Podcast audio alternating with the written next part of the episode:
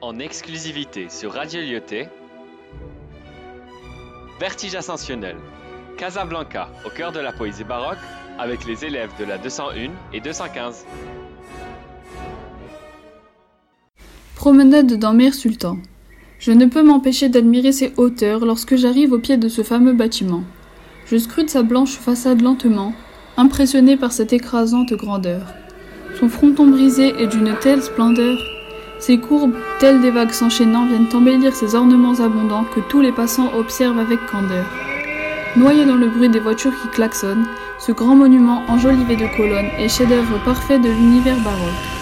Ce trésor du merveilleux quartier Mer Sultan, symbole de la ville au travers des époques, fait la fierté de ses multiples habitants.